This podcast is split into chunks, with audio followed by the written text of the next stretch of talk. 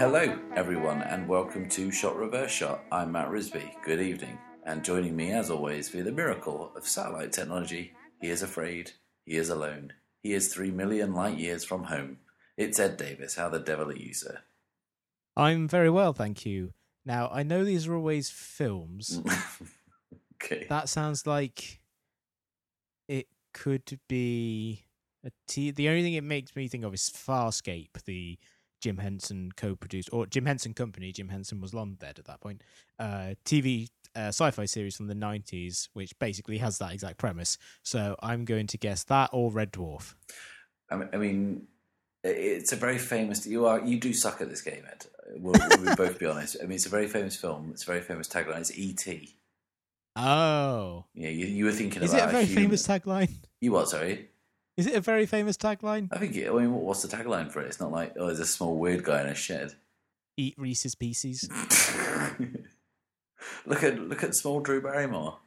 Yeah, that Mm. famous, the most famous of all taglines, Small Drew Barrymore. Mm, yeah, I like weird alien guy in a shed.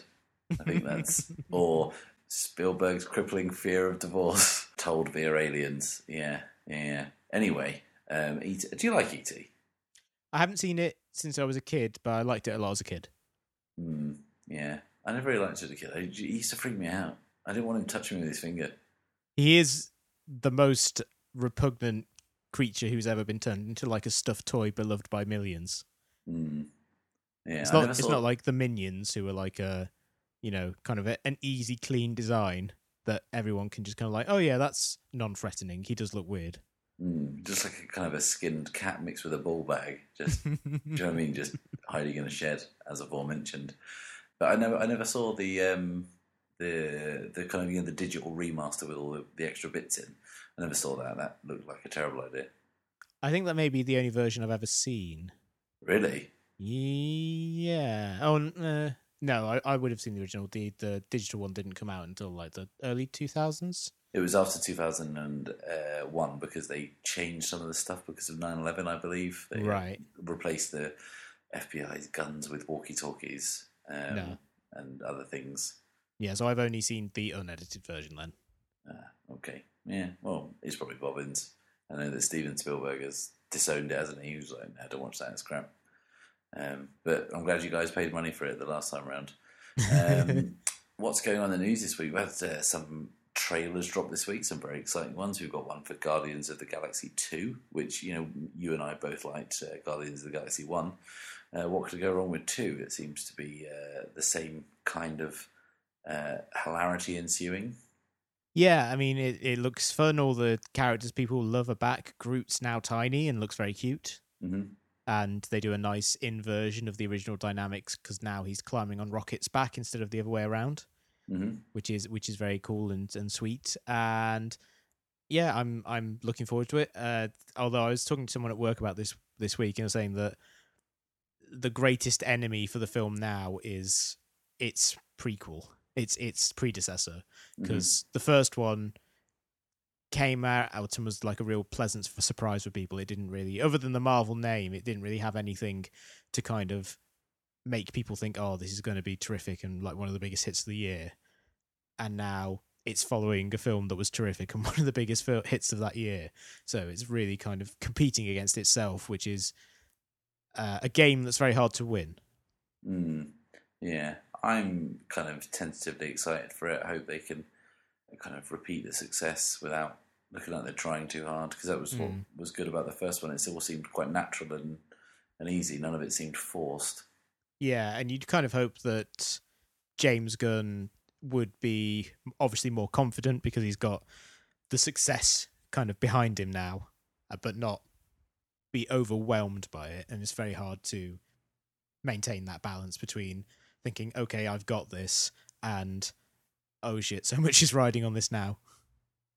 Mm, yeah, yeah, absolutely. We also had the uh, Spider-Man six trailer. I think was it Spider-Man Homecoming, Yep. which is a really shit name for a film. It is terrible, although the they also announced that a sequel is forthcoming and it's currently called Spider-Man Homecoming 2, which I ideally hope changes because that would be even worse. Homecoming to what? the streets. That's always the answer.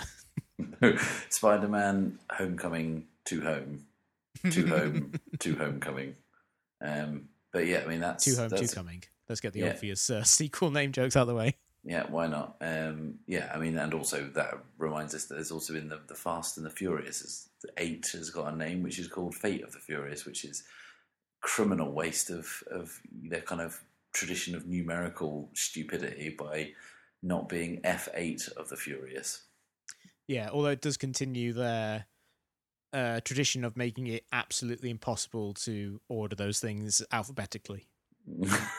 yeah, And in the order in which they were released, those uh, are entirely separate uh, ways of doing it. Uh, but uh, I'm I'm looking forward to that purely because those films have kind of a a dunderheaded charm that I find I find really appealing. But also, they've added Helen Mirren and Charlize Theron to the cast, and I can't I can't not see how that turns out. Mm, yeah, I'm. Yeah, that's a baffling. I mean, Charlize Theron obviously off the back of um, Fury Road. That's got cars in it. That's got action in it. That was well received. But I mean, Helen Mirren. I mean, what's her action credentials like? Red. And Red Two. Yeah, the Red franchise. I think she fell over in Prime Suspect once. Mm, she stood up quite quickly in The Queen. Yeah, yeah. All this great stunt. She does her own stunts. Yeah, yeah. Um, but yeah, I'm, I'm yet to see a, a Fast and Furious film. Um, we did briefly toy with the idea of me having to watch all seven and do a kind of pod, podcast on it, like we did for the Twilight films. But I mean, no one would want to hear that. That would be terrible. Except, well, it'd be terrible for the first kind of hearth, Mm, And then at some point, Stockholm syndrome sets in, as it has with the entire world, mm, including me. I really like the like the latter, the latter Fast and Furious films, but uh, yeah, I do have to wonder how much of that is just being worn down by their existence and the fact that they just keep happening. mm.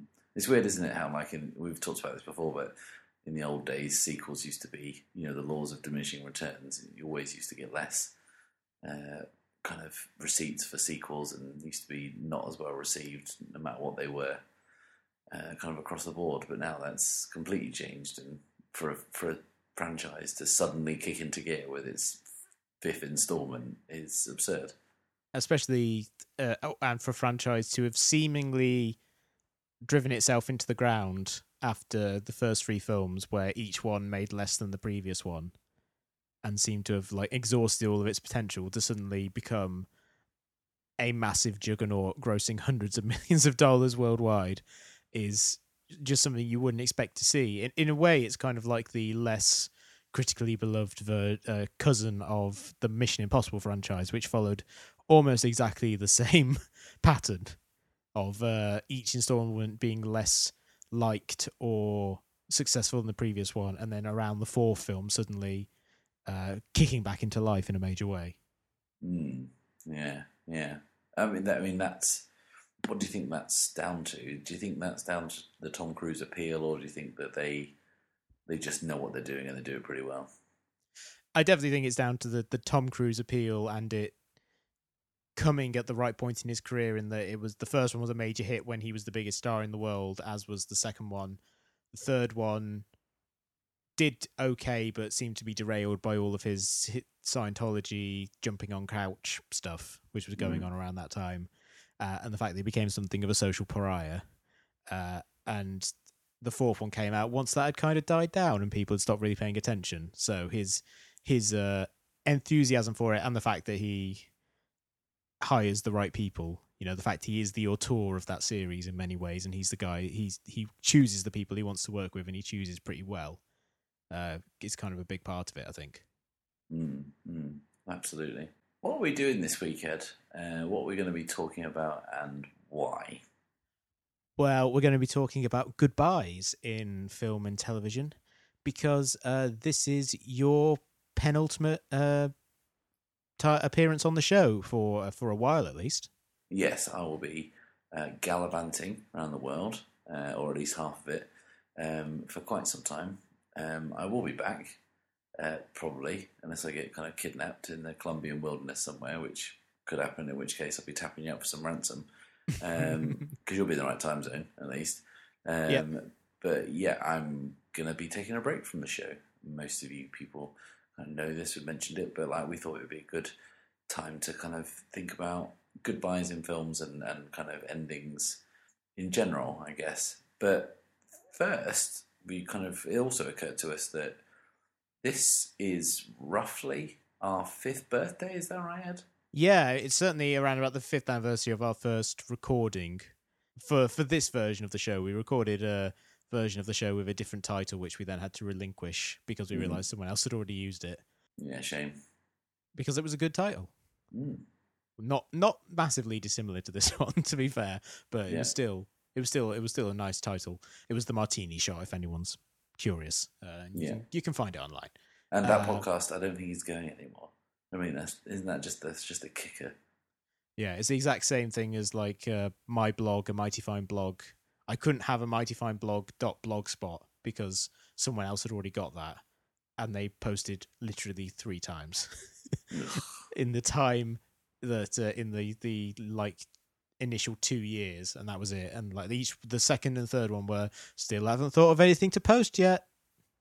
Uh, it's like oh, this such a waste of a easy to search and to kind of say username. Or, although I eventually bought the domain domain and it was fine. But um, yeah, uh, it's been about five years since we recorded the pilot episode of this, which was a like a three hour, um, three part end of year roundup with uh, our, our then co host Adam Batty Mhm. of hopelies.com, uh, which was an ambitious way to start the show, it has to be said. Mhm. Uh, and yeah, so it's been pretty much five years since we started this this whole endeavor. Yeah, and do you think we've learned anything? Uh, I've learned that it's really hard to make a podcast. Mm, yeah, that it's hard to that it takes a lot of preparation. That the technical side of it, once you work it out, is relatively straightforward, but it's the figuring out part of it that's very difficult. the Yeah. constant failures and uh, lessons that you kind of have to learn as you gradually figure out how to edit and you know pacing and just the the uh, work that goes into that whole whole side of it. mm. and it's. I mean, I would say. I mean, I don't want to point fingers, Ed, but Mhm. I would say that it was markedly easier to edit when you were in the same country and we could record in the same room. yeah, because then it was just a case of having to edit out the tangents that go nowhere, such as in the. f- Uh, I think one of the first episodes we recorded, you decided you would have a quiz round. Dude, was that a thing? That was a thing, yeah. You decided we'd have a quiz in the middle of the, the episode, and uh, me and Adam got literally none of them right. Oh wow! Uh, and then it, it you you uh, cut it from the final edit, which is Yeah. probably probably the right choice. That's probably because you guys were so shit at trivia. Yeah. Yeah. Pretty but, pretty mean, much it. It's a it's a small trade off to knowing what you're talking about, I guess. um, whereas I'm pretty good at trivia. um, but yeah, I have no real in depth knowledge. Yeah, I I think it's been. I mean, it's been a lot of fun to do. Uh, it's always been a nice end to my week on a Sunday night to kind of have that kind of comfort, I guess, of sitting down and talking to a friend about films and you know having a nice time doing so. I feel like it. I'm I'm always always uh, surprised, I guess, by hearing that people listen to it Mhm. and people that we don't know listen to it, um, which is kind of unusual. I think I kind of mentioned this to you before. I kind of resisted talking about it on the podcast, but I'll drop it in now. This is the last show, but I did a five and dime event, you know, last month or two months ago. The uh, occasional cult film night that I run, co-run in, in Sheffield, and have done for a while. We did a room a room event. We kind of we had Greg Sestero, one of the actors, over to to kind of talk about uh, his you know, his book, The Disaster Artist, which had been made into a film. And afterwards, it was you know it was a lot of fun. It was a good evening. But afterwards, a complete stranger just came up to me and said, "I love your podcast." And at first, I thought he said, "I love your outfit," and I was really confused. and then he was talking to me for a bit, and then I was like, "That's really strange because he doesn't know me, and I don't really know how he knows me or what." Um, I don't know whether he just like he'd been to a screening before, maybe, and kind of looked it up. But you know, it's pretty fucking awesome that that happens. Yeah, it's it's great when stuff like or just people kind of messages on Twitter Mhm. and say, "Hey, just kind of started listening to the show and really like it." It's like, oh, that's it's nice that people are still discovering it five years in, and we're still doing something that people uh, think is is worth their time. Uh, and yeah, it's for me, it's always lovely to speak to you, especially you know the whole moving to another country thing. It's nice Mhm. to kind of get a, a brief kind of chance to touch base at home, uh, and and also I think it's it's also f- interesting because like you and I had only really just met when we started doing the podcast. Mm. Like we've been hanging out a little bit beforehand, like for a few months, going to to different press screenings and stuff, uh, including the press screening at. I think it was we need to talk about Kevin, where you just said, "Are we doing this fucking podcast or what?" Because there'd been lots of prevaricating about whether or not we were going to, about when we would be available to all sit in a room together and record. Mm. Um, but uh, I think it's quite it's quite fun that the the five years of the podcast from 2011 to now is actually uh, kind of a an almost complete measurement of our friendship from Mm. like two people who loved films and would enjoy kind of talking about their favorite comedy bang bang bits to kind of people who have been go- going part of an ongoing creative partnership for for five years. I think that's that's quite quite a nice thing to have. Mm. Oh, absolutely. Or like two people who met and started talking about their favourite comedy Bang Bang bits to two people who went to see Comedy Bang Bang live a few weeks ago. Yeah, and that that was a, a lovely kind of full circle thing as well. That was uh, one of the the highlights of uh, a, a wonderful trip back home for a, for a couple of days. Mm. Uh, even though it was just super surreal, being like, "Oh my god, all of these people have bodies; they're not just disconnected voices assembled in a a, a world of imaginary nonsense on my iPhone." Mm, yeah, yeah.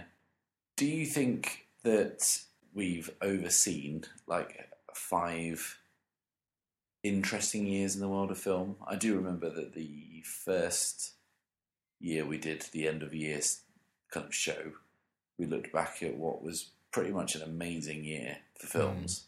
Um, that was really, really good. Has that kind of continued? Has it been just an, another five years in film with some good, some bad? or you know have we seen kind of any movements that have kind of popped up i do remember the very first year we did this it was a very it was a it was a banner year for british films um, and you know obviously they haven't stopped making british films but was that the peak of that while we while we've been on the air i guess I mean, that definitely feels like the year when, for whatever reason, there was just a slew of really, really interesting British films that all came out in a row. Because there was Tyrannosaur, Attack the Block, uh, submarine Submarine. Yeah, that was a great one. Yeah, so there, there were Yep. We oh yeah, it was like there were just a great and, and a variety of really interesting British films as well. Mhm. Uh, and I kind of I, I feel as if that has not certainly in British cinema it hasn't been repeated. There have been lots of interesting British films in that time. Some of them made by the same directors. Kill List came out that year as well. Mhm. Uh, but I think uh, part of the problem is that of those ones we've named, like Joe Cornish went to Hollywood, Andrew Haigh went to Hollywood. Uh, it just seems as if uh, all of those people who made interesting films then left England to go and pursue other other uh, endeavors. Uh, and I guess Ben Wheatley has kind of as well, with uh, Free Fire and, and High Rise to an extent. Uh, so I feel as if British film hasn't been as good in the five years since that that momentum hasn't been maintained. But uh, doing this podcast every week ish, sort of every week, uh, for five years, uh, you know, it does mean having to remain plugged into what's coming out and, and trying to stay up to date with the film, what what is good in film and TV. And I think uh, more than anything, that has made me uh, be a little more circumspect about saying whether or not a year is a good or a bad year. Because I used to be very down on on years like uh, if a film didn't if a year didn't have like 10 really great films be like oh this year was absolutely terrible but now i know oh chances are there are a lot of really good films that you will just end up having to kind of catch up with in january or february or something Mm. so uh, so i'm more of like the mark cousins uh point of view of like every year is a good film year some are better than others but there's always like some good stuff it's just some years you may have to dig a little deeper for them Like Mm. like this year is probably the worst for mainstream blockbuster entertainment, certainly since we've been doing the show. Uh, it's pretty pretty dire, but uh, there's I I have had no problem assembling like a top ten or a top twenty of movies I've liked. It's just that almost none of them made any money. Mm, yeah, it's interesting. Uh, my friend sent me a, a link today to a blog which was like uh, a guy who every year does like 15 films that you never heard of coming out this year. And I was like, oh, all right, whatever. I probably would have heard of some of these. And the list was kind of amazing. Like it was, I'd heard of two of the films. Um, I hadn't seen any of them, and I was like, shit, did this get released this year? This sounds fucking amazing. I was like, it, unless you do see absolutely everything, there is there is something for everybody every single year. Mm. I mean, this year, for example, has been a really good year for documentaries, and I think we'll get to the end of uh, next week's show when we wrap up what you know, look back at 2016. We'll probably see quite a few documentaries discussed then, um, and this that's been I don't know what that what that's down to. I think maybe distribution models has changed. A lot of those things were on Netflix, but there's like I mean, I wonder whether that's it because you know, especially something on Netflix seems to be a new original documentary dropping every week.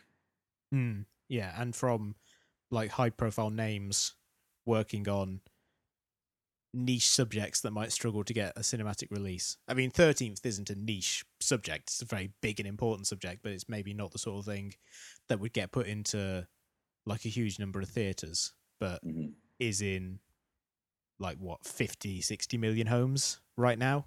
Uh, Mhm. and that's that's uh, an incredible thing to to think that Netflix offers. Yeah, absolutely. I mean, that I think that's probably biggest change that we've gone through, isn't it? In the time that we've been doing it, that Netflix and other streaming platforms have become uh, producers, and you know, and not just curators or programmers. I guess actual makers. And I think we, I mean, I probably did have a Netflix account back then, but it's that is a really huge change to see them those platforms being players. Like I mean, Manchester by the Sea is going to be very prominent in award season, and that's you know an Amazon film. Yeah, or like like five years ago, if someone said web series, I think oh, like shot on a on a handheld camera, like a, a consumer grade digital camera, couple of comedians kind of playing around in a backyard or something in L.A. And now that's like oh, House of Cards. Like that's a that's a web series. Mm. you know, it's kind of completely changed the idea of how how these kind of streaming services work and how TV gets made and what the what the uh, discussion is around TV is drastically different and and also slightly around film, but I think less so. Films for for whatever reason seem to become less of a cultural obsession when they debut on Netflix. Mm. Yeah, yeah. I think that's that is by far the biggest development we've seen. The death of 3D has been quite nice. Oh god, yeah. We're not quite there, but it's you can kind of you think you're going to start hearing the death rattle soon, hopefully. Mm, yeah, like it's not even.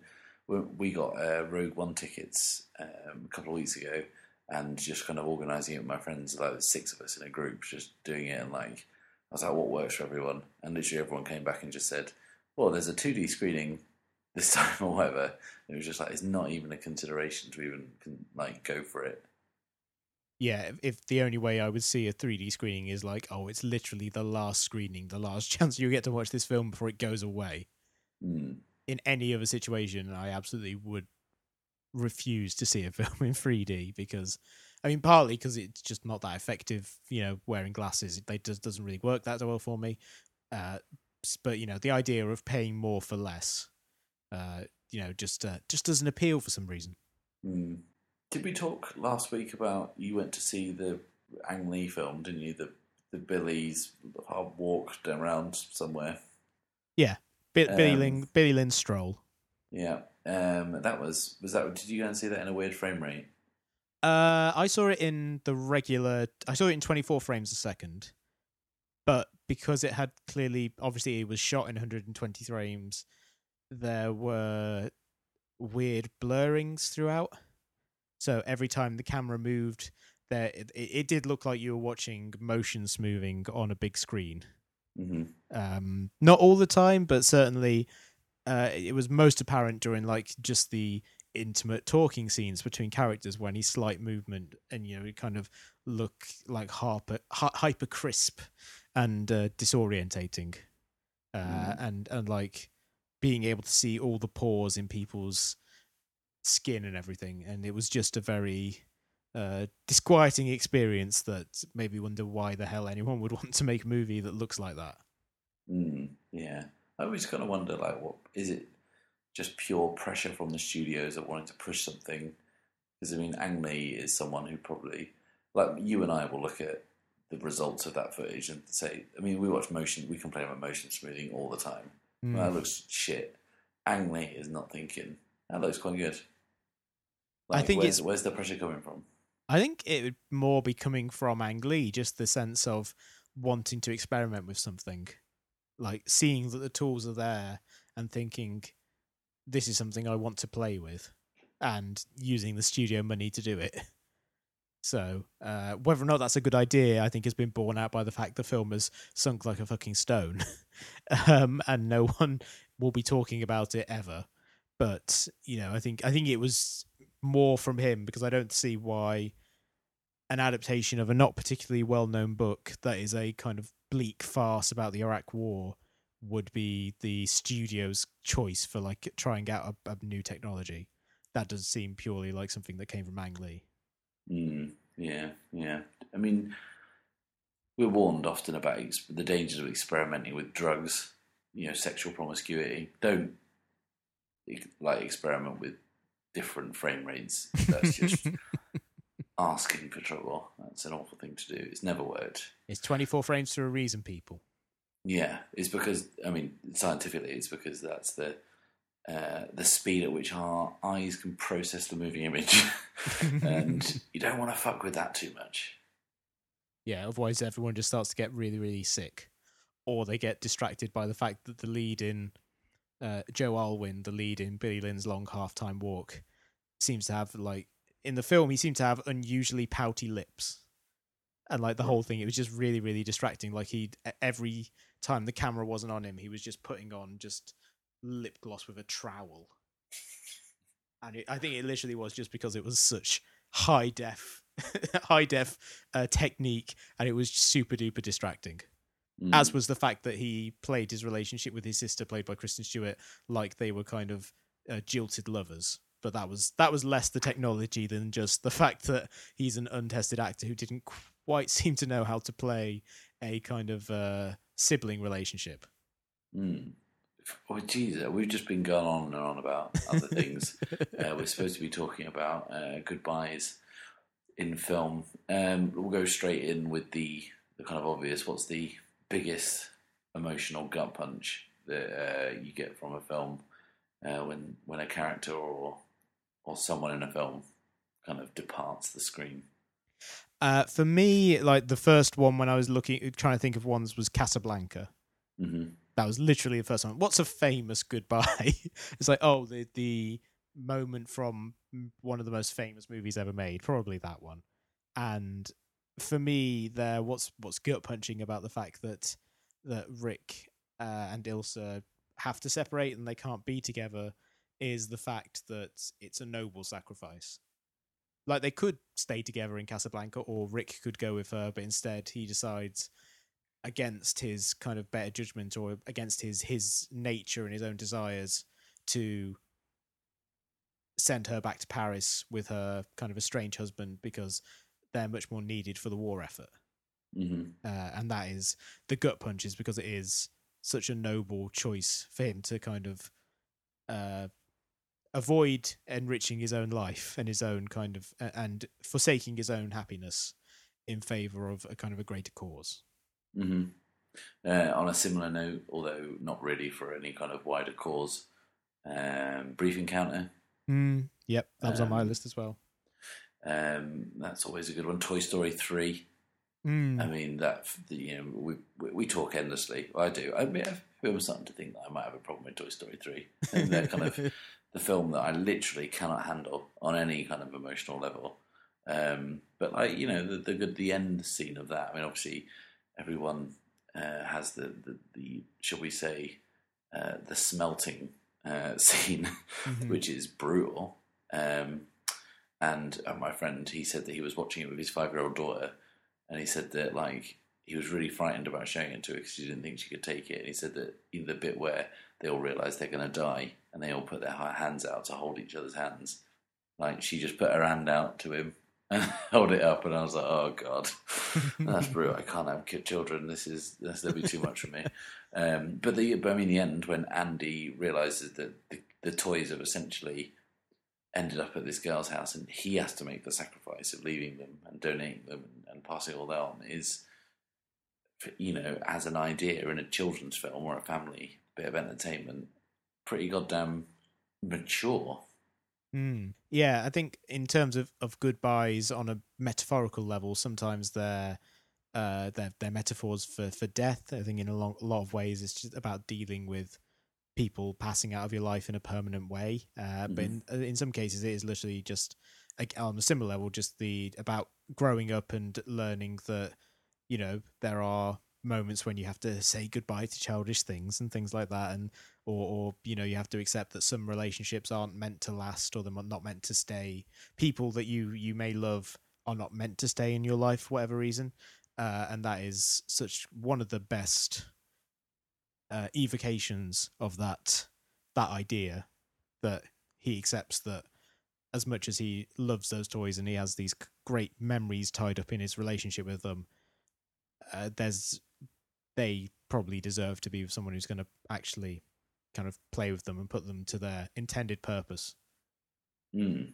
I think on a similar note from my childhood, um, something like Stand By Me was always, Mm. I think, anything that plays with that idea of nostalgia and things, especially um, Stand By Me, which is obviously narrated from the present, and there's a, there's kind of a sense of fatalism about it anyway. And then when you kind of get the reveal that um, River Phoenix's character didn't make it um, into adulthood.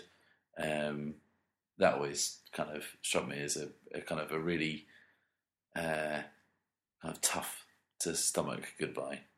This is one that you, you you kind of felt completely powerless to stop. You couldn't do anything about. Yeah, especially because there's that juxtaposition because the voiceover is playing over Chris and Gordie just kind of saying goodbye at the end of a day, and it's just the end of another summer day, and they're going to see each other tomorrow, Mhm. uh, and it's just like it, like one of a thousand goodbyes, and it's just Richard Dreyfuss just kind of like saying, you know, oh, a fight broke out and he got stabbed in the neck.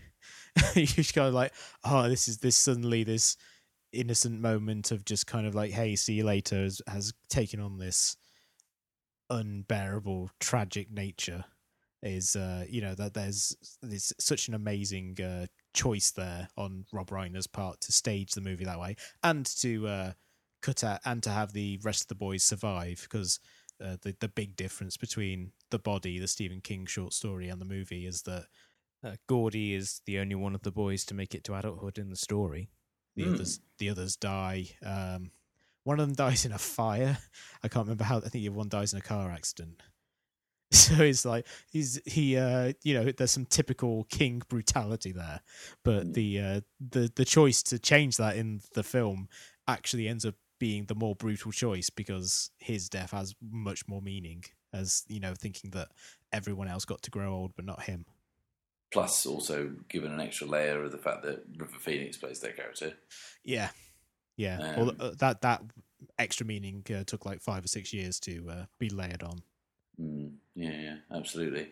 Um, what the kind of uh, endings or farewells as metaphors for death uh, can we think about?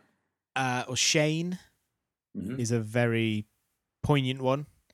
Again, a noble sacrifice. The idea that this guy has kind of uh, helped forge a better world uh, because he has helped clear the town of all of these cruel and evil people who are threatening all of these farmers, and he's allowed them to have a, a better way of life as a result of it. But he's going to ride off into the desert and probably die of his injuries. Uh, uh, but you know, not confirmed, but probably that's probably what's going to happen. Uh, similarly, again, another Western, The Searchers, hmm uh, where Very similar endings, those two.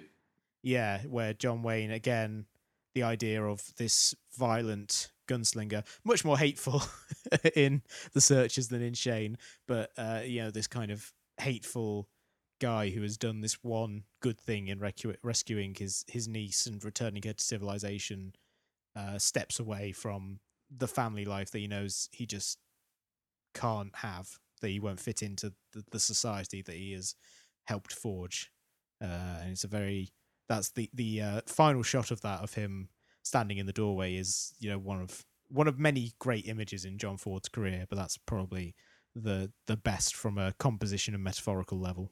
Mm. I mean, it's very easy just to think of, you know, stagecoaches, you know, ploughing a dusty trail across Monument Valley, but you know, Mm. you'll always think about uh, uh, John Wayne in the doorway um, when you think about John John Ford's stuff. Um, In terms of individual character goodbyes, been kind of thinking about this and kind of death scenes, I guess. So you know, spoilers in that. But one of my all-time favourites is Roy Batty's end scene in Blade Runner, Hmm. which is, I mean, it's very interesting because you know we spend this whole film kind of in a pursuit of these brutal kind of robots, these androids, and then at the moment, at the end of a of, of an android's life, we get this astonishing moment of of poetry and kind of beauty and uh, insight, I guess, which then kind of lends credence to the is Deckard a replicant uh, argument um, more so, but it then also just provides a really unusual character moment for someone who in another film would just be the thug, Hmm. Yeah, which absolutely. is which is really great. And I think that like I, think I, might, I might be right in thinking that Rutger Hauer was pushing for a lot of that, and he uh, everyone kind of laughs at Rutger Hauer because. Well, I mean, they've seen his films, which is, you know, a nice way to say that the man uh, enjoys working, uh, Mhm. as in he will he will do the films that Christophe Lambert turns down, um, which is um, kind of the polite way of saying he'll do any old shit, and as a result has made you know dozens and dozens and dozens of films that are subpar, but he has always kind of tried to put something into it, and as a result. You, get some really weird things, and, and like I, I feel like he was he wrote those lines, I think maybe, or he uh, changed them, and like still no one knows what the fuck he was talking about. Yeah, I think the story I've heard is that he wrote a lot of it himself. It's kind of like the Orson Welles in Third Man, kind of showing up and writing his own scene stealing speech, more or less. Uh, yeah, no one has a clue what the hell C beams are off the shoulder of Orion, what Mm. he's talking about. But it is, it, like you say, it's very poetic and it's very. The fact that you don't know what it means kind of deepens the tragedy. That he's clearly seen amazing things in his five years of life or however long the, the androids live for. Uh, and then it's all lost like tears in rain. hmm Yeah, and it's it's like a really cool moment, and it's what I think of if I think of Blade Runner. Weirdly, if I think of Blade Runner, I think of uh, eating uh, Chinese food in a, kind Yeah, of neon, neon, neon kind of neon drenched, rainy world, uh, and that scene at the end. Oh, Yeah. and um, Harrison Ford having his fingers broken, which always used to really, really make me feel ill. Yeah, the, I know that they do like movie and food themed screenings at various cinemas. You know, like oh, you'll watch Pulp Fiction and have like burgers and things like that. I do feel like Blade Runner and Chinese food would be a really good combo. Mm. But you got you got to watch Blade Runner standing up in the rain outside. Get on it, Secret Cinema. Yeah, the Secret Cinema are doing uh, Moulin Rouge, aren't they, next year, Valentine's Day, uh, in which I can only assume everyone gets syphilis after drinking too much absinthe and being uh, irresponsible uh, in a sexual way. and Because just screaming. Yeah, yeah. Do you like Moulin Rouge? Yeah, I think so. It's a film that uh, I took took about five or six attempts for me to actually make it through. hmm because the opening what 15 minutes is uh assaultive uh and a level that really only like i don't know irreversible ha- has for like a film being as off-putting as possible in its opening minutes, uh, and just kind of daring you to continue watching it, whilst also being kind of a garish kind of candy floss confection. Um, Mm. But yeah, no, like one, if you once I kind of like had got used to the idea of like, oh, that's the tone it's going for. This is what the movie is. Uh, I kind of settled down for it. I thought, oh, this is this is a lot of fun, and it is a, you know, a unique vision. Like Mhm. no one else has tried it. Yeah, and it's it's one of those films that I've I've seen quite a few times, but I haven't seen it for ages. Mm-hmm. You know, I I kind of went through a bit of a stage of watching it um, kind of semi regularly, and I had, I had a similar problem actually. The, the beginning is is quite something. It's like Mhm. having kind of handfuls of glitter aggressively thrown in your mouth for like 20 minutes. Um, but, uh, you know, if I think of that film, I think of Jim Broadbent doing Like a Virgin, and I think of uh, the amazing tango arrangement of Roxanne, Yeah, um, which is pretty remarkable. Some of the some of the stuff they they they go for in that they really go for, and um, uh, most of it sticks.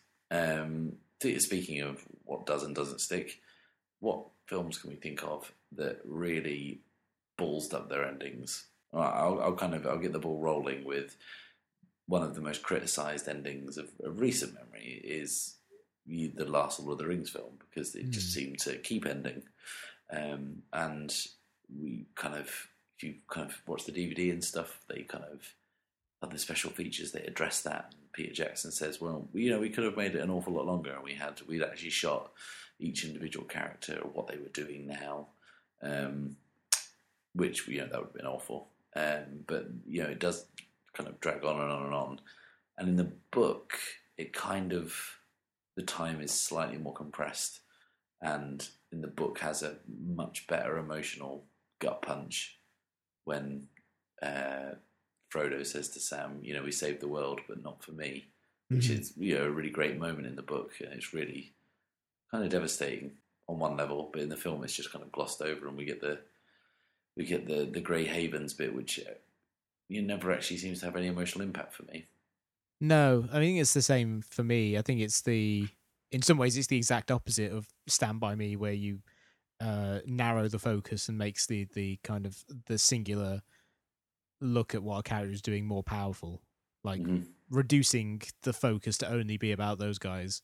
I don't know. It just feels as if it's uh, just kind of a little tawdry, maybe. Hmm Yeah, possibly. And it's, I mean, he is going off to die, isn't he? Uh, in Mm. the the um, you know the Grey Havens or whatever, which sounds like a lovely holiday park, by the way. Um, but yeah, I never, yeah, I never really feel like he is. Uh, I I don't know whether I'm just so exhausted of the previous nine hours of film um, that for somehow it doesn't ring true to me. just like get on the bloody boat. Yeah, yeah, go already. And it's a, it's a it's a weird way, isn't it, as well, that they do that in the film that you, you you know you lose Frodo, and then all of a sudden the story is about Sam for the last bit, and you're like, "Ah, this just feels off now. Hmm. Yeah, uh, I was. I just thought of um, a film that meta textually the ending makes a lot of sense and is actually very satisfying, but it, in terms of the narrative of the movie, doesn't make a huge amount of sense. Is the end of Furious Seven? All right, well, I Uh, haven't seen this, so you know what happens. Spoilers.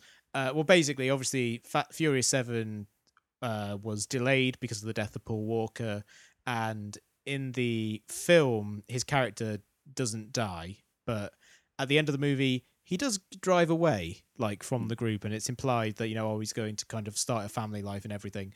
But like in the film, it's like, oh, he's just decided to get in his car and drive away, and then suddenly Vin Diesel's driving up alongside him, and they're kind of lov- looking at each other very long, lovingly, and the whole of it is kind of staged essentially as the cast and the crew and all these people who have known each other for 14 years and have made all these films together saying goodbye to someone they deeply cared about. So metatextually it's a very moving thing and you know that all of these kind of heartfelt lines that Vin Diesel's character uh, Dom is saying are yeah, are meant for Paul Walker the person.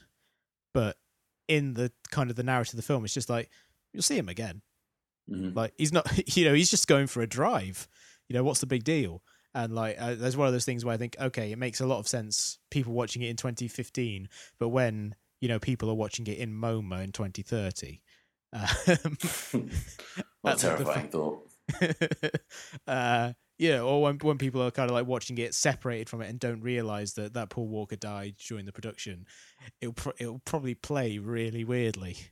I'm just Mm. kind of like, why is he going? Why why is everyone so sad that he's decided to go for a drive? Uh, and so uh, it's one of those things that works really really well in context, but you kind of feel as if once you know we're we're far removed from the current time period and the context becomes fuzzier and lost uh, it'll be it will just it might seem kind of baffling to people. Mm. Just like in a similar note of, you know, Oliver Reed in Gladiator. Mhm. Um, if you don't know that he died during production, you'll just be really confused as to why there's a very unconvincing CGI Oliver Reed in Yeah, one scene, and then the character exits very suddenly for no reason. or season three of The Sopranos with Nancy Marchand. Mm. Yeah, yeah, that is so strange, isn't it? That. Yeah, this eerie, dreamlike sequence of Tony kind of talking to his mother, who's not really matching his eye line, Mm. uh, and doesn't quite seem to fit into her chair. Uh, and Yeah. then suddenly it's like, oh, she died. What? Uh, yeah, um, yeah. It's a very, it's a very uh, strange one. That uh, on a similar note, and this is one that's like genuinely kind of heart wrenching. Um, there was a sitcom in the, the '90s called NewsRadio, Mhm. which was uh, you know had people like uh, uh, Dave Foley who was in the star and and Phil Hartman who was one of the other main characters and he um you know he died in between production on the I think fourth and fifth seasons of it the fifth one being the the, the final one and the I think the season opening of the, the the last season of the show basically begins with the characters learning that his character uh, had passed away uh, of a heart attack, and the whole episode is the characters saying bye to this character to, to to the character that Hartman played, Bill. But it's really the actors saying goodbye to someone who was taken from them in kind of like horrifying and tragic circumstances. Uh, and it's like a, a deeply moving episode because you can tell that some of the actors are really struggling to keep it together. But it's one of those things where eventually people will you know people will forget who Phil Hartman in was Hartman is, or they'll forget the, the the circumstances of his death. And like if they watch that show in reruns, it's going to be so jarring to go from like this kind of wacky zany show that I think the year previously or the two years before had done a whole episode set in the distant future where they were in space and they had all of these Star Wars jokes to the saddest half hour of any sitcom ever made. Mm, yeah. Well, they did that with. Oh, what's the name of that show now with um, John Ritter in it? Oh, uh, Uh, te- eight- uh, eight simple rules for dating my daughter.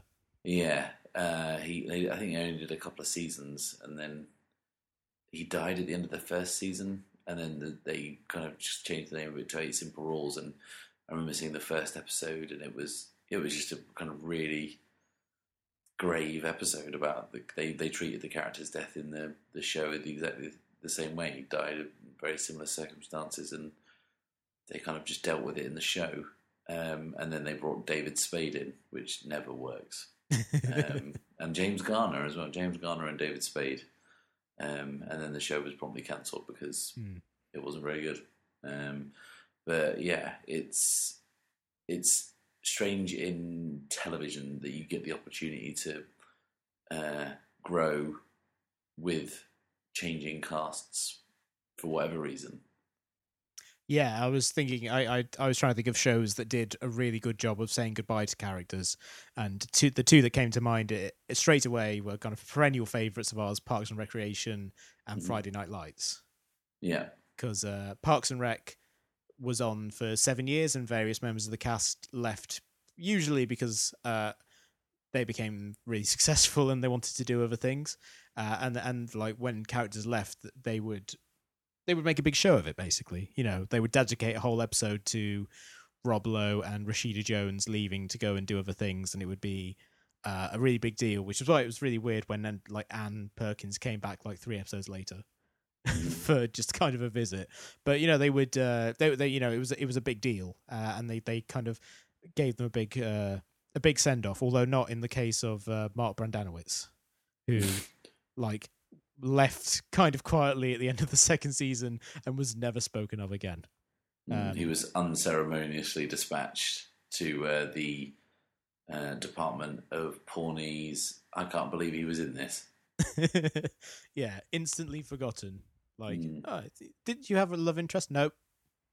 Do you remember that episode of uh, in Parks and Rec where Ron Swanson is trying to keep his uh, kid uh, in quiet environment, and he goes upstairs and he finds the floors that are empty and they're being renovated, and he decides to do all the renovation himself. Mm-hmm. I always think it'd be really funny if Mark Brendanawicz was just on his laptop up there, just tapping away, and that's where he works now. Oh, that would been that. Yeah, that would have been the best way to kind of bring him back. Because I think when he left, they were like, "Oh, you know, he works in, you know, he's going into the private sector. People go from the public to the private sector all the time. Maybe he'd come back." I think that was their kind of way of saying, "Yeah, Paul Schneider doesn't want to be on the show anymore, and Mm. uh, for whatever reason, we don't want him back, but we'll leave it open just in case." Um, and like Friday Night Lights, because they, uh, you know, nearly got cancelled at various points and went to uh, a, they kind of split the costs between diff- two different networks and the budgets got lower the episode numbers got lower and also because characters were aging out of being high schoolers they would you know that they would often send people away. And like i think the third season there's like a run of episodes where they're saying bye to a character like every other episode. It's like oh Mm. street's gone to new york to become an agent. Okay bye. Uh you know all of these characters are just kind of uh, uh, uh, uh, Smash is, you know, he's got his scholarship. He's going to play for Texas U, and we'll only hear him like being referenced in kind of background dialogue of sports broadcasts in the future. Uh, uh, you know, and all this stuff is going on, and they always did it really well. You know, they treated people leaving as kind of a significant thing, even if uh, they may come back to Dillon every so often. But eh, you know, the idea of leaving your hometown and the people that you've grown up with to go out into the kind of the wider world was treated with like a, a real kind of seriousness and solemnity that uh, was one of the reasons why that show was kind of deeply rewarding is it cared so much about its characters that when one of them left uh, it, it was a genuinely a big deal. Mm, absolutely. except in the case of santiago or whatever his name is the guy who lived with buddy garrity in season two. Mm, yeah, literally never spoken of again he's probably working with Mark Brendanawicz somewhere uh, in the, the, the kind of the forgotten Department of the Forgotten. The It should be an. NBC sitcom just about all the characters on their shows that people stop talking. about. yeah. The Office, the American Office, had a great goodbye for Michael Scott's character, Mm. um, but then ruined it by carrying on for two more seasons. Yeah, yeah, because that was because I I drifted away from The Office for a while, and I came back for that one, and it was genuinely very heartwarming. But then it wasn't even like a season finale, was it? They had a few no, more was two episodes. thirds two thirds of the way through that season. Yeah, so they then had a few more episodes to kind of uh, gin up interest of like, oh, they're looking for a replacement. Oh, Ricky Gervais and Jim Carrey and Will Ferrell are all in this episode, and it's like this is really.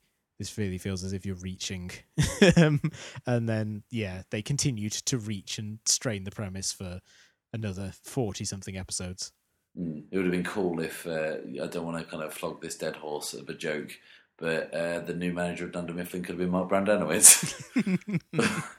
Because I mean, I, I seem to remember that you know there it was going to be a crossover at one point with Rashida Jones's character being the, the link between the two.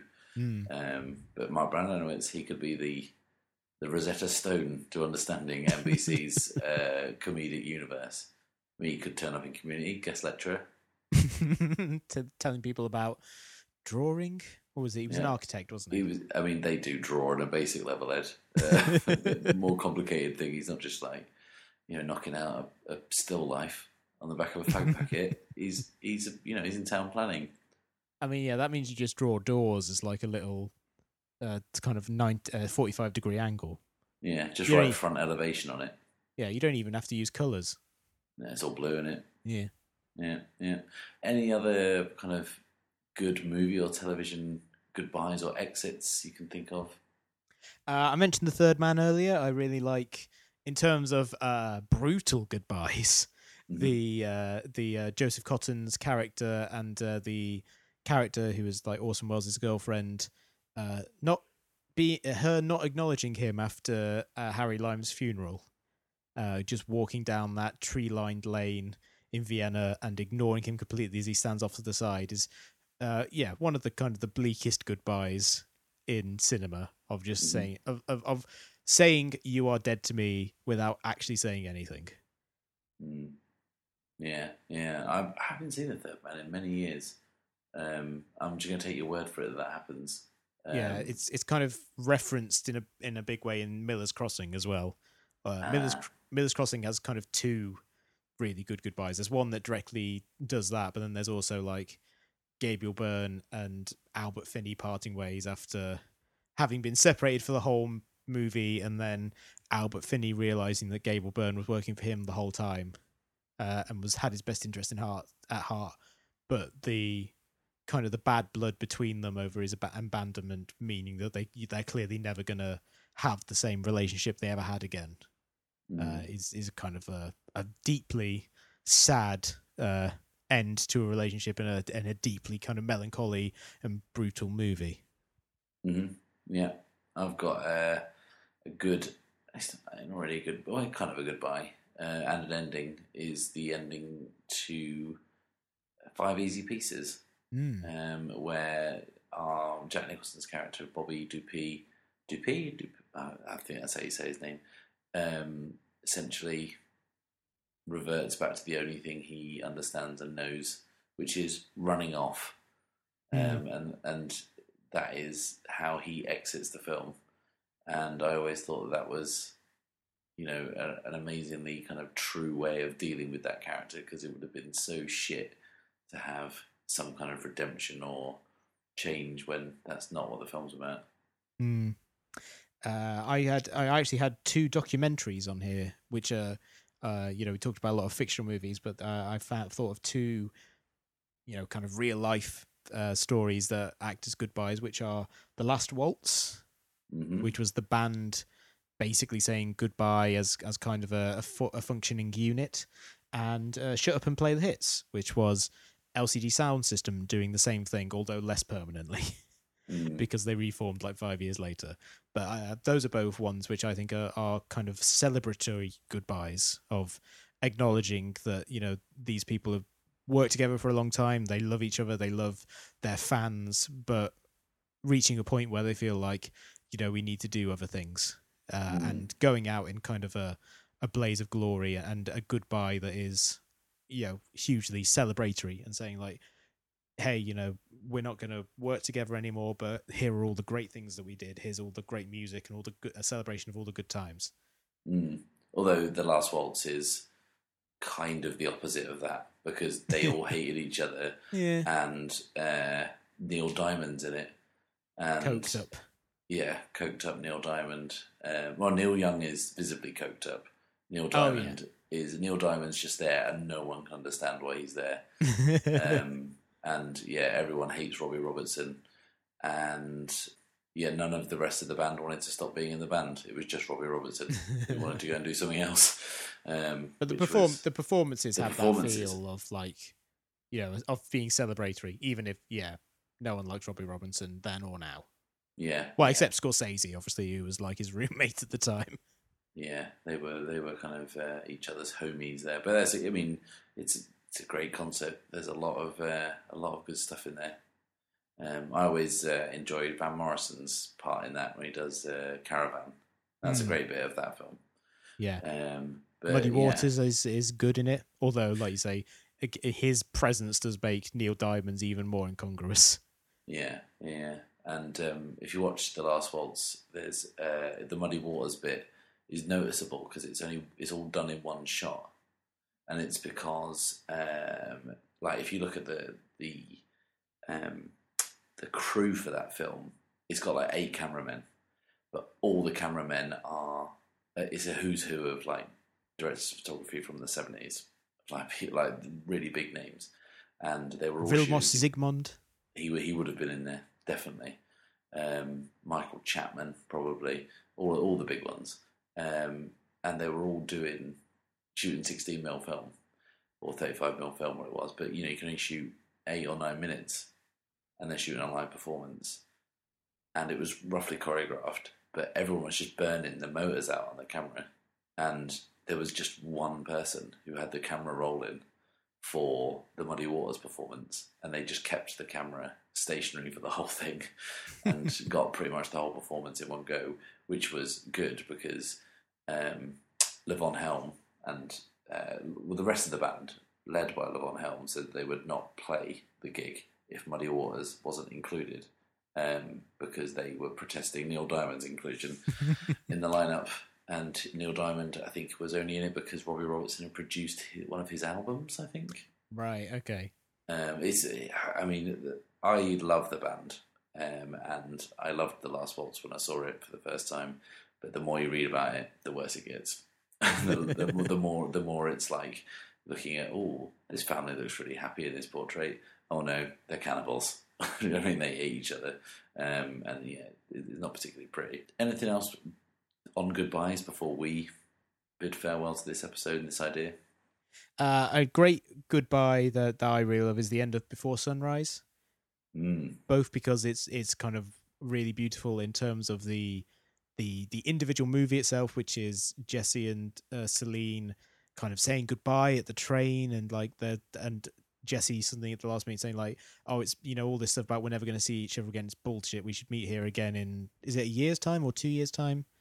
They they they kind of set a, a deadline for when they're going to see each other again, and they say they're going to see each other, and you know there's this this kind of hopefulness. It's like oh, you know these two crazy kids they're going to see each other again, and and it leaves you that uh, sense of uncertainty about what's going to happen. And so in like in terms of its it's, the, the individual film, there's all that going for it, but then the ending of that has was subsequently changed by the fact they did a sequel saying, "Oh no, they never met. they didn't meet up, uh, and they're kind of meeting up again seven years later, uh, or, or nine years later." Uh, and uh, I think it's it's it's kind of really wonderful seeing how the subsequent installments in that series have have made that ending even more kind of poignant uh, as the relationship between those characters has been deepened uh, over you know kind of an 18 year period Mm, yeah, they do mention it, don't they? I think in Before Sunset, does one of them say, "Did you go to that place we said with me?" And one of them Yeah. did, and one of them didn't. Is that right? yeah i think yeah i want to say jesse went there and and celeste uh, celine didn't Mm. They're not going to do a fourth one of that, are they? uh, i get the feeling that they won't just because criterion are putting out the trilogy Mm. and and the the fact that they're referring it to as to it as the before trilogy kind of suggests a level of finality to it What about Uh, like Before Dawn or Before Twilight, um, and they're vampires? Yeah, exactly. And I'm kind of I I don't know, I'm kind of uh ambivalent about that the idea of them not doing a Thor film because I I you know I I do like the idea of it being like 7 up and they keep coming back every 9 years and making a movie and seeing how those characters lives progress. But at the same time they've made three films which kind of complement each other perfectly. And it's it's that in itself is so miraculous that uh, coming back for it would be would seem to be kind of foolhardy. Mm. Yeah, uh, I agree. But anyway, we won't be foolhardy and keep going back to the well. We will wrap this up now and kind of uh, lead into next week's end of year show. So our penultimate show was goodbyes, and next week we'll be wrapping up the year, which should be interesting because a lot's happened and a lot of like I mean, obviously it's been a dreadful year for everyone concerned. Um, but in films, it's been kind of fascinating to watch because there's been not a lot of uh, joy in the film world either. yeah, well, at least uh, not in movies that cost above a hundred million dollars. Yeah, yeah. Well, I mean, who wants to see anything that costs less than that? Even Billy, someone's halftime show. I don't know what it is. I'm never going to get the name of that one right. What we got for recommends this week, Ed? I'm going to recommend a TV show that I have been catching up on. Uh, a show that a lot of people have been, well, not really a lot of people. A few people have said it's great, and but it doesn't seem to get in kind of talking about in the big conversation other than people, a few people saying it's great, which is the show American Crime. Mhm. which is an anthology series created by John Ridley, who wrote 12 Years a Slave, and is not related to American Horror Story or American Crime Story, even though it follows, the, it essentially has the same structure as American Horror Story in that it's the same cast who come back every year and tell a an original uh, an original crime. Uh, it stars, amongst others, Timothy Hutton and Felicity Huffman, and you know a, a bunch of people in various kind of small roles, and it is maybe the most austere show on like network television I've ever seen. It's incredibly bleak and uh, in its treatment of human emotions of the stories in particular. You know the first season is all about a murder that takes place where a kind of a young uh, white couple are you know the the the man is killed and the woman is kind of uh, raped and put into a coma and this array, uh, awakens kind of uh, racist feelings in the mother of of the, the the the dead man played by Huffman. And but also there's all this stuff to do with kind of class and gender in in uh, between the various characters and it ha- provides this kind of kaleidoscopic view of all the different characters and and families who are affected by this crime and uh, in doing so it's it's kind of a kind of a state of the nation address really about about America told through a specific criminal act and its aftermath and uh, John Ridley who directs some some of the episodes and is kind of uh, the, the, big driving force behind the writing uh, does a great job of balancing all of these different viewpoints never making any character into too much of a a villain or too much of a hero which is a real kind of balancing act with Huffman's character who is obviously kind of a, a grieving mother who wants to have just justice done by her son, but is also unabashedly racist uh, and doesn't hide that fact. And uh, it's it's just a wonderfully written, wonderfully complex complex drama. And uh, you know, two seasons have have come and gone. They're both really great. A third one's coming next year, uh, and I'm really excited to see how Ridley maintains that balancing act going forward, and and how long he and his cast can uh, can keep this particular trick going because uh, yeah, it's hard. It, as we've seen with with things like True Detective and American Horror Story, it's very hard to come up with original stories every year, even if you have kind of the same cast to fall back on. Mm. What's that on, Ed? Where can we get that? You can watch it on Netflix. It airs on ABC. You know when when the show uh, is actually broad being broadcast. It airs on ABC, but it's on American Netflix now, uh, and uh, possibly UK Netflix. I think it's it's fairly easy to find. Okay, uh, we'll check it out uh, if you've got time. Uh, I'm going to recommend a film that uh, I suspect won't make our end of year list next year, but it will be kind of up there on the outskirts of the outliers. But I thought I'd talk about it now because we probably won't have time to talk about it next week. It's the Jeff Nichols film Midnight Special, mm. which we trailed, I think, the, in the preview episode because we're always excited that Jeff Nichols has got a new film out, and he had two out this year, uh, both very different. He had Loving out uh, recently, which I believe you saw Ed and liked very much, which is. Yep. Um, perhaps more in line with what Jeff Nichols normally does, but this is uh, a science fiction film uh, that he made, which very much has a kind of 80s Amblin vibe to it, um, about uh, a kind of pair of uh, I, guess it would be harsh to call them criminals, but Michael Shannon and Joel Edgerton, who are on the run um, with uh, a seven year old boy, eight year old boy, um, who has mysterious powers, and they appear to have escaped from a kind of a cult called the Ranch. And without going into it too much, there is an awful lot of mystery um, and an awful lot of revelations, which are super interesting. And I kind of said to you before we went on that I really didn't know where it was going right up until the end, which is you know a rare thing um, because you normally kind of twig at some point where it's going and you know how well it disguises it is how much you enjoy the film. Whereas this, you know, I was completely willing to be taken where it went, and I very much enjoyed where it went. And it, Jeff Nichols has always been a director I've liked. Shotgun Stories is a really really good film, and you know, Take Shelter uh, is great as well. And uh, I can't wait to see Loving, but this film is different for him because it's uh, slightly bigger scale, uh, working with a lot of effects. And I kind of jokingly said to you he could you know, he, he could have done episode nine instead of Colin Trevorrow, who is someone I'm not particularly keen on doing episode nine. But um, I, you know, you know, he could do a big film if if the chance came up in the way that Rian Johnson has, perhaps. But then he also seems completely happy and you know working with you know small budgets and Midnight Specials. If if he only does one film, which is a bit more expensive, then we've got a really interesting, unique film there that you know everyone should see. It's really really good, and it's got like a great cast: Michael Shannon, Joel Edgerton, Kirsten Dunst, uh, Adam Driver. It's got Sam Shepard in it. Uh, what's the guy who's in uh, the night of Bill Camp? Bill Camp, he's in it. Yep. It's just yeah, it's a really good film, and uh, it's on out on VOD and DVD or Blu-ray, however you choose to uh, to ingest this shit now. Stick it in your eyes, um, but not the kid's eyes because they're weird. He's got weird powers. He shoots light out of his eyes.